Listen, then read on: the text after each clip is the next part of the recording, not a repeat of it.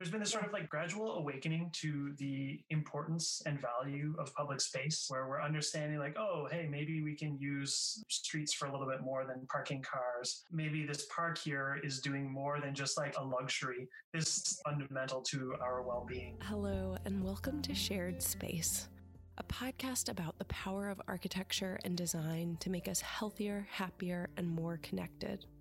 I'm your host erin peavey and i'm so happy to have you with us Today, I'm talking with senior urban planner, lecturer, and leader Mitchell Reardon. Mitchell helps to lead the projects at Happy City, an urban planning and design consultancy that uses the science of well being to create healthier, happier, and more inclusive communities. No wonder I couldn't wait to talk to him.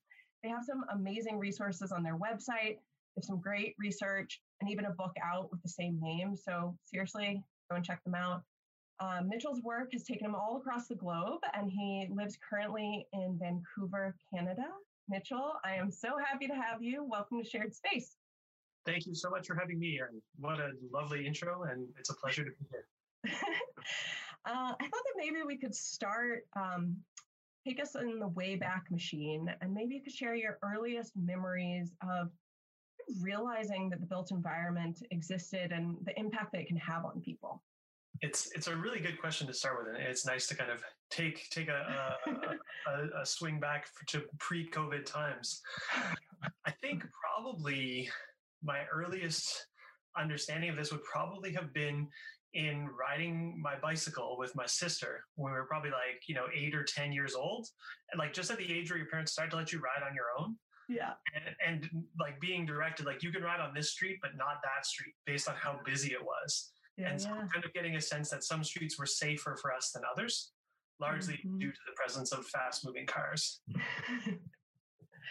That's awesome. Cool. So, talk a little bit about your path to get to where you are today and your current role at Happy City. Yeah, I'd be happy to. It's a bit of a meandering path. And I think probably a few years after, you know, that bicycle awakening, it was first really through snowboarding that I started to think about cities deeply. I, I, used to be heavily involved in that and yeah. had the great fortune of traveling around quite a lot for it and filming oh, cool. video parts. Um, and so we go to different cities and you'd be looking at the built environment to, to find features to ride. And like, if there were hills and public buildings or schools, like it didn't matter if it was July or January, I was thinking, okay, there's stuff around here, let's find it and it took a while to really put that back together but it meant that i was like constantly analyzing the built environment from when i was like maybe 16 just thinking about snowboarding. And the first urban planning course i took was the worst urban planning course i took. Oh Whole it was so theoretical it had no application the teacher didn't really like discussion but there were about four of us in the class that we'd walk home together and we lived in this oh. fascinating place where we could point out what was going on like oh that like little korean uh, grocer is closed and they're redeveloping that whole block. That looks like it would be gentrification. Um, yeah. Oh, some of our neighbors live in um, social housing, and a couple of blocks down or a block down, uh, we have a couple of mansions. So we had this very mixed neighborhood, and you know, yeah. having community events that navigated that was always very interesting from there, I think I'll learn as much in the street as I will in any classroom. And mm. uh, so I had the really good fortune of getting accepted to a master's program in planning uh, at Stockholm University. Mm-hmm.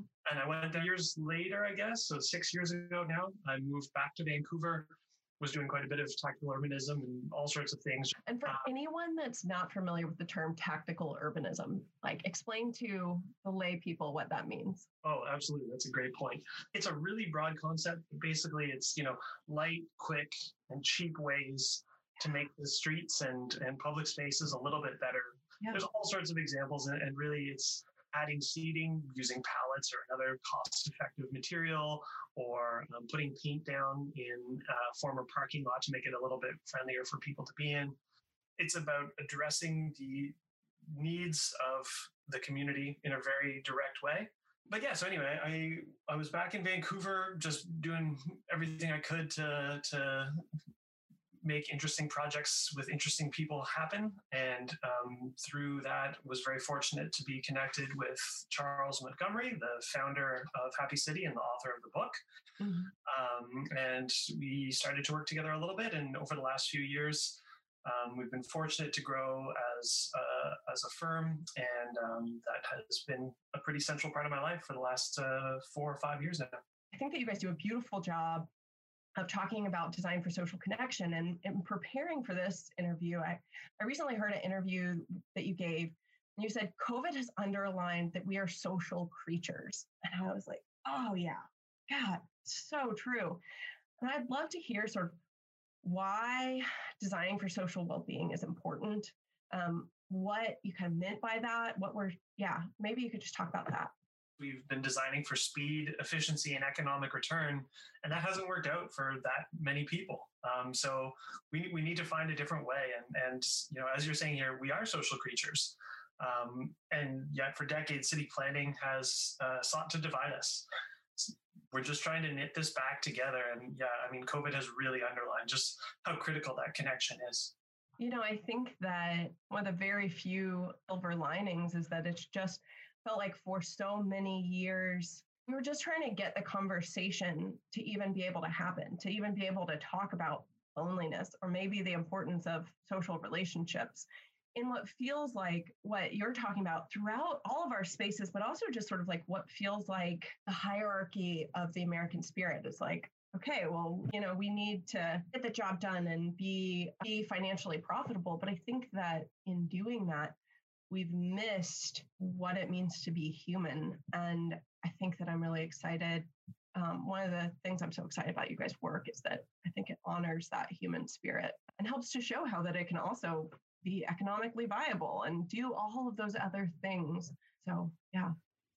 Yeah, I feel like the automotive industry did a really good job of linking what it was doing to like its framing of the American spirit, you know, framing it as independent and all of that. But I've been pretty fortunate to work in a number of places in the United States, and you know that sense of community is something that comes through so frequently. I think we're seeing now just how important it is to have spaces to interact with people who aren't exactly the same as us so that we can get a, a, very like the start of an understanding with each other where, where that's possible. And we can't do that from inside our cars or frequently from our computers.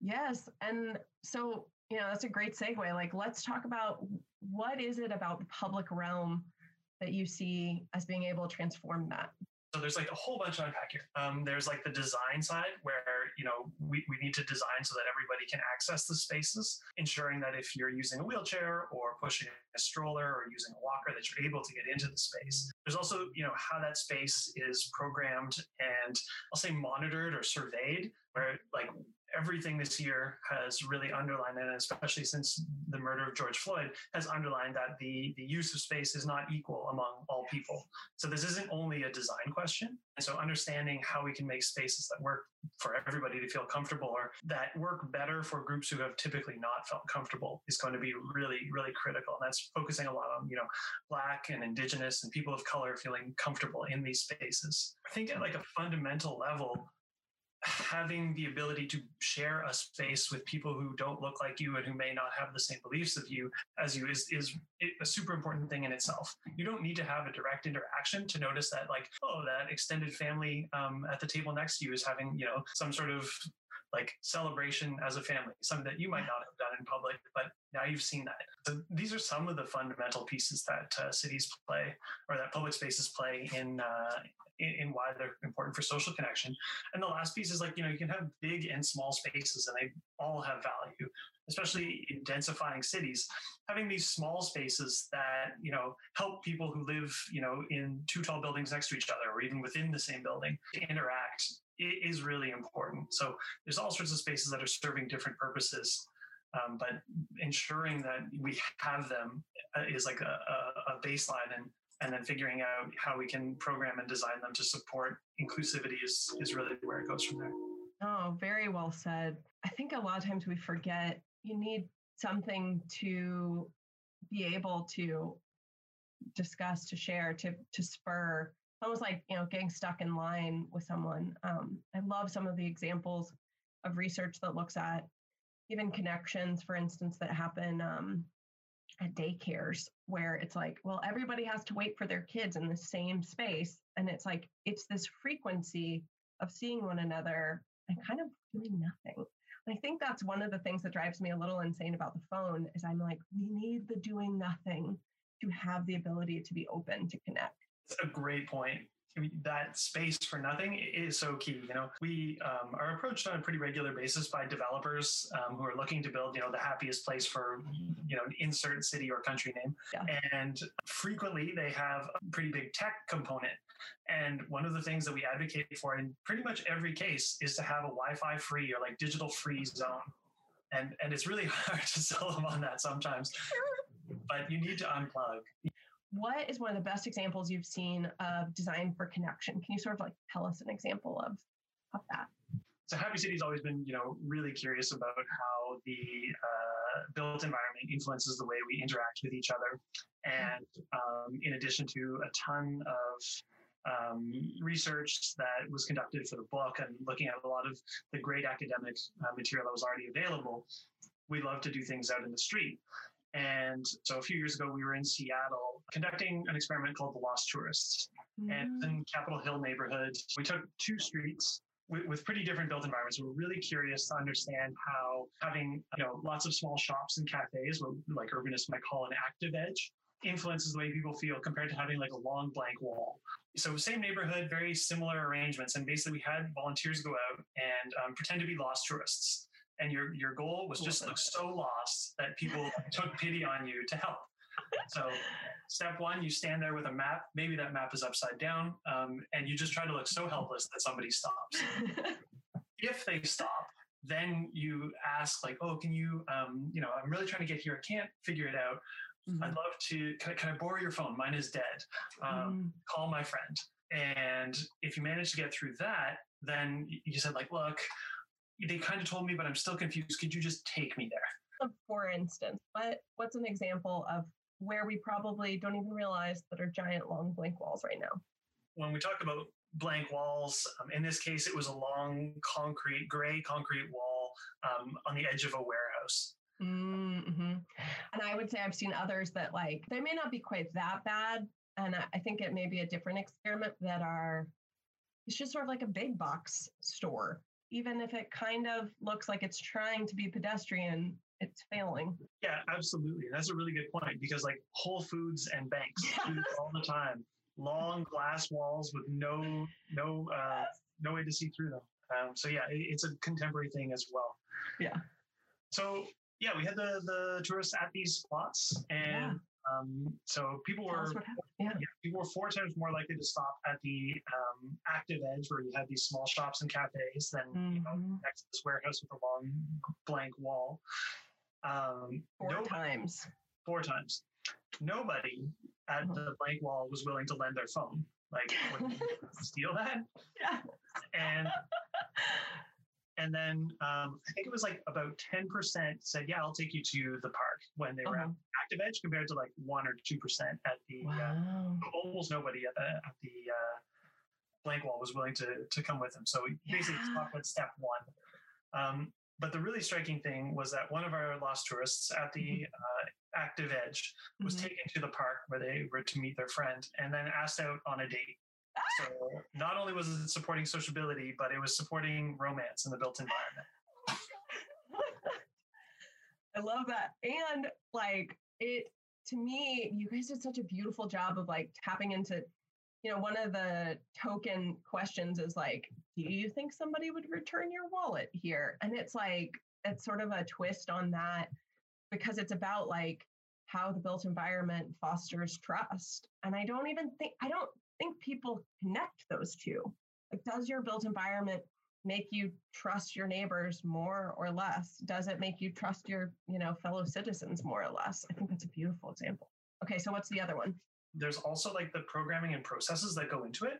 Um, totally. we were working in Europe last year, and we were working just outside a major city in one of like the kind of mid-level suburbs, the mid-level, mm-hmm we are working in a suburb of a major European city. The client had asked us, like, you know, we see that walking rates are really low in this neighborhood, and we're not sure why. Um, we'd like you to to put in some uh, interventions here. Um, some some nice activations to yeah. encourage people to walk. Mm-hmm. And this happened to coincide with a uh, there was a conference coming up, and I think we're looking forward to showing something off. And so this neighborhood was uh, there was a large share of people from North Africa, from Turkey, from the Middle East. Mm-hmm. Uh, not too many long-term European residents, like a couple of generations at the kind of most. Yeah, we were really fortunate to spend a lot of time in the neighborhood. We do what we call this embedded engagement, where we'll work out of community offices for a few weeks, just trying to get a sense of the flow of what's going on and yeah. start to build those initial connections. And, and in talking with people, they're saying like, well, no, it's not like we don't not walk because because like there's no nice activations along the way. We don't really have anywhere to walk to. And youth were saying like, well, whenever we hang out on the street, people call the police on us. Through these conversations, we realized like you don't need an activation or like some some little, you know, paint on the yeah. street what you need is you know programs that are actually going to uh, allow you to, to do things that might take you off the street um, you might have covered spaces because western europe gets a lot of rain so we spend a lot of time just working with them building bridges between the community and the client to come up with this basically this whole plan, this process about how the community needs could be better met. And yeah. so in this case, we actually had to convince the client that we didn't want to do design, at least not right away. Yeah. Uh, and in doing so, we were able to build this stronger connection. They now have an indoor space in this neighborhood for uh, kids and youth to drop into when it's, you know, when the weather isn't so nice. Yeah. And so in the end, design, convincing people not to do design was enough to start building trust in a neighborhood where there wasn't a lot of trust with authorities. I love that. I love that example. One of the things that I, I had heard you say in the past that I totally wanted to dig into that I think that that's a great example of is it said like at Happy City, design is about 20% of our work. It's the process that leads into that that we put a huge effort on. And it's like, yeah, is there anything else you want to say about sort of that topic around the process? Yeah, thanks for raising this because I think it's it's something that on the one hand people are are becoming more aware of how important uh, thorough process is to achieving outcomes that are going to work for a community. On the other hand, you go on Instagram and see these like beautiful renders and outcomes, and you have a lot of like leadership folks who are like, I want that. And I don't think in, in 2020, with all of the digital tools we have available and all mm-hmm. the materials we have access to, it's particularly difficult to build something that is like, you know, beautiful, like traditional. it's a lot harder to design and build things that actually work for the people who, who you would like to, to, to meet the needs of. And yeah, so with Happy City, like engagement is central to our design process. It's probably the biggest piece. Mm-hmm. Um, understanding, you know, who's in the community, you know, what kind of good work is already being done, then doing the engagement pieces. Those those are where we spend the most time. Yeah.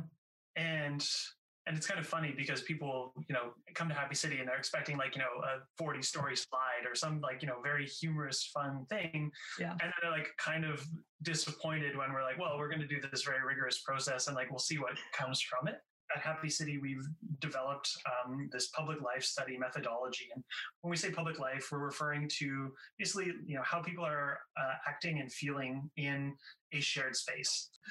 And then, like, you know, in this case, for Streets for People, the pace at which they had sought to get the inter- interventions out to support well being meant that they were already in place by the time we were involved. And so, for those, we try to use what we call control sites. So, very similar uh, built environment nearby, so it's the same like neighborhood population that would be using it.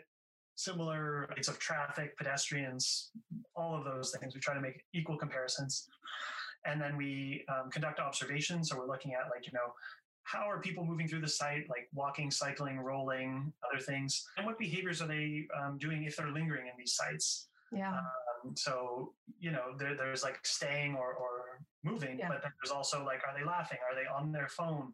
A lot of the other pieces that can help to give us an indication whether this is supporting sociability, whether it gives a sense of comfort or trust. So we combine the observation component with these subjective well-being intercepts, where we yeah. are asking people um, about, say, 10 questions and then a handful of demographic questions to um, understand how they're feeling in the site. So these aren't opinion questions about how you feel right now. So, you know, I think some of the reports that you had given me a sneak peek on uh, around COVID, you know, COVID has changed everything, right? And has changed the way that we socially connect and this focus on more distance, more use of outdoor spaces. Like, how do you think this pandemic has changed the way that people think about their built environments? Certainly, yeah. There's been this sort of like gradual awakening to the importance and value of public space. Yeah. Um, where we're understanding like oh hey maybe we can use um, streets for a little bit more than parking cars. Maybe this park here is doing more than just like a luxury. This yeah. this is actually fundamental to our well-being. That's been i think a positive piece that has emerged here. Also just the rec- recognition of how these spaces are used differently by different people and, and what is allowed versus what isn't based a lot on your identity. There's much deeper awareness of uh, the fact that a space can work very differently based on your gender or race or level of accessibility. Yeah. One of the questions I want to, I keep forgetting to um, pose, but like, I'm like, dear Canadian, you are the perfect person to ask this question to. What about winter? Because I think like so many of your examples were amazing, but they're also like during summer there where it's pretty pretty gosh darn beautiful. And I, I keep having people be like, yes, but how can public space adapt to still have social connection in the winter? Like, have, have you guys put any thought into that? What are you seeing? Yeah, we put a lot of thought into that. Um, yeah. It's actually a case where, like, I think it's easier when there's snow than rain. So Vancouver, Vancouver's really hard because we get so much rain, and you know the environment that you create in the rain, like, yeah, okay, you can get some cover. And that's one thing I think that's been underlined with COVID is just how important um, weatherproof shared spaces are. Um, but when I look, you know, at Canada and elsewhere, I look at cities like Montreal, Quebec City, Edmonton, and Winnipeg, who've really embraced their winter culture. They're far colder than Vancouver, but yeah. they've embraced winter and like you know they have um, ice sculptures and uh, uh, like long skating rinks, natural or human made. Mm-hmm. Um, they find ways to, to, to, really highlight this. And, um, you know, it's, it's the holiday season and uh, look a little further abroad at, um, you know, Vienna and mm-hmm. Copenhagen and other cities in Europe that have these fantastic, or typically, I don't know what they're doing this year, but typically have these great Christmas markets as well. And so there are ways to embrace it. It, it takes a bit of a mindset shift and then also just like fun activities because there's this this pretty great Swedish expression that there's no bad weather, only bad clothing. people, if you give people an invitation and a good reason to be out there, I think a lot of them will take yes. it. Yeah. The, the, the, other really critical thing with winter, um, and so one thing we're not dealing with in Vancouver, but that we see elsewhere is with snow, making sure that your sidewalks are clear. Um, yeah. If, if you're using a wheelchair or um, pushing a walker, it's really hard to move if there's even a half inch of uh, snow on the ground. And so making sure that it's easy to move is a really critical piece to ensuring that this these spaces are accessible to an array of people. Right. I, I think this question around what is the role of public policy in designing happy, healthy cities, but also like what can people do, just average people do to like get involved in in helping? Yeah, those things might actually come together quite well. Um, one thing I think that cities can do, especially when in regards to the public realm and, and like you know neighborhood well-being, is making space for residents to be able to contribute. That can be, you know, having small grants available, even like micro grants of $500, you know, to say turn a, um, that little green space between the sidewalk and the street into a garden, enabling people to, to use these ideas really well and, and making it super easy to participate, like to, to get involved in that kind of thing. Like no jargon, um, you know, a safe, a short, like just write up of what, what you want. Um, mm-hmm. Um, one thing that we see is is that these type of activities like are becoming more common, but it's still people who know the lingo, who know the ins and outs that are participating. Yeah. So recognizing that knowledge comes in many forms and that it may not be communicated in like a typical way that like an urban planner or um, designer is going to immediately lead to, but yeah. that is so important. Underlining just in every project around the public realm and I mean a lot of other things that there are communities that need to be involved with this who yeah. aren't necessarily the, the most obvious choice. I think, you know, when we talk about engagement, there's this idea that if we open it, to, or there has been this idea in the last 25 years that if we just let people do it, then the ones who are interested are going to participate.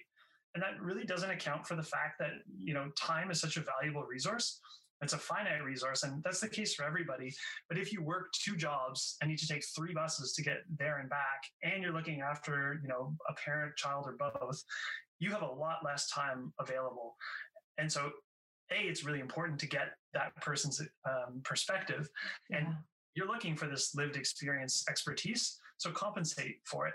And so ensuring that you have space in your budgets for engaging people who would otherwise just not be able to Yeah. and, and like at a really basic level the, the other side is like you know provide food hopefully you can buy that food from local businesses and um, ideally provide transit fare as well Like, can I just slow clap you right now? Just slow, slow clap. Y- you and me, we're two privileged white people that, like, it's like we have got to realize that in order to serve, we have to meet people where they are. And I don't think it's fair, just like you said, to just expect people to, you know, like, well, if you have interest, if you care about your community, show up because the barrier to entry is significantly higher for some people, right? Some people have flexible jobs and flexible hours and a car and a boss that's not going to fire them if they have to leave two hours early. And other people don't. They don't have any of those luxuries. And I really think, you know, getting to know your community, whoever that may be, and figuring out how to honor honor them in the process rather than saying like, well, you know, you're lucky we're asking. Because that's how we create connected societies that build trust on a million levels outside of just design. So I think it's really important. Um, and, and everybody has power it's just a matter of whether we're we're making the space for that to come through or not yeah. and you can really give or like you know take or cede power depending on a lot of the decisions you make in, in how you go about this work Amen. So, kind of starting to wrap, one of the things that I'd love to hear is uh, that I sort of try and ask everyone is what's the one thing you wish more people knew around designing for social connection like, that we could use to inform the ways that we design? It's not about a flashy render or a cool project like object at the end it's all the stuff that went into it that seems easy that probably wasn't Yeah. yes. Anything else that you want to share? I think it's a really important time to be be like understanding of each other and make the space to for people to to you know really show what they mean when when, when they say something. It's really easy to make assumptions. Now is a time where where we need uh, a significant amount of empathy for each other. We need to have spaces that allow us to be empathetic as well. We need to uh, enable people to live with dignity whatever their circumstances may be. And we need to just i think give people a little more time little little more understanding than we might have recently Yeah. um, it, it's really it, the only way we're going to kind of knit society together um, is if we accept that there are differences and, and try and find the ways to to bring them back together um, Yeah. here in british columbia our public health officer um, bonnie henry ha- has really emphasized compassion as just so critical to how this Mm. Program uh, ha- has unfolded and we've got a slightly higher covid rate right now but you know especially through the spring she was asked like what do you think it was that let us keep our rates so low? And you know was it like you know the communication? Was it the rigorous protocols that were in place? And she said no it was love between people. And Yeah. we have to just take care of each other and i don't think that's going to end with a vaccine. That's something that mm. we're going to need to think about for a long time ahead. Just go ahead and drop the mic at that point. I got to ask, where can people find out more about you and the work of Happy City? Um, yeah, you can check our website at thehappycity.com. New website dropping 2021. Oh, good to know. And, yeah, um, and then on social media, I don't use Twitter too much these days, but you can find me on there, um, Mitchell Reardon, um, or on LinkedIn. So Awesome. Thanks so much for having me, Erin. Really appreciate it. It's been a lovely chat with you. Thank you so much. It has been such a joy. I, uh, you did Canada proud by being far too kind and modest. So thank you. I really appreciate uh, the work that you're doing, and I appreciate you sharing it and sharing your story. So thank you. Thanks so much. Been really nice. Thanks so much for joining us on this episode of Shared Space. If you enjoyed this episode, please take a minute to subscribe wherever you're listening and head on over to Apple to give us a review. It really helps to spread the word, and we really appreciate it. I hope that your day is filled with honest emotion, kindness, and connection. Thanks so much, and take care.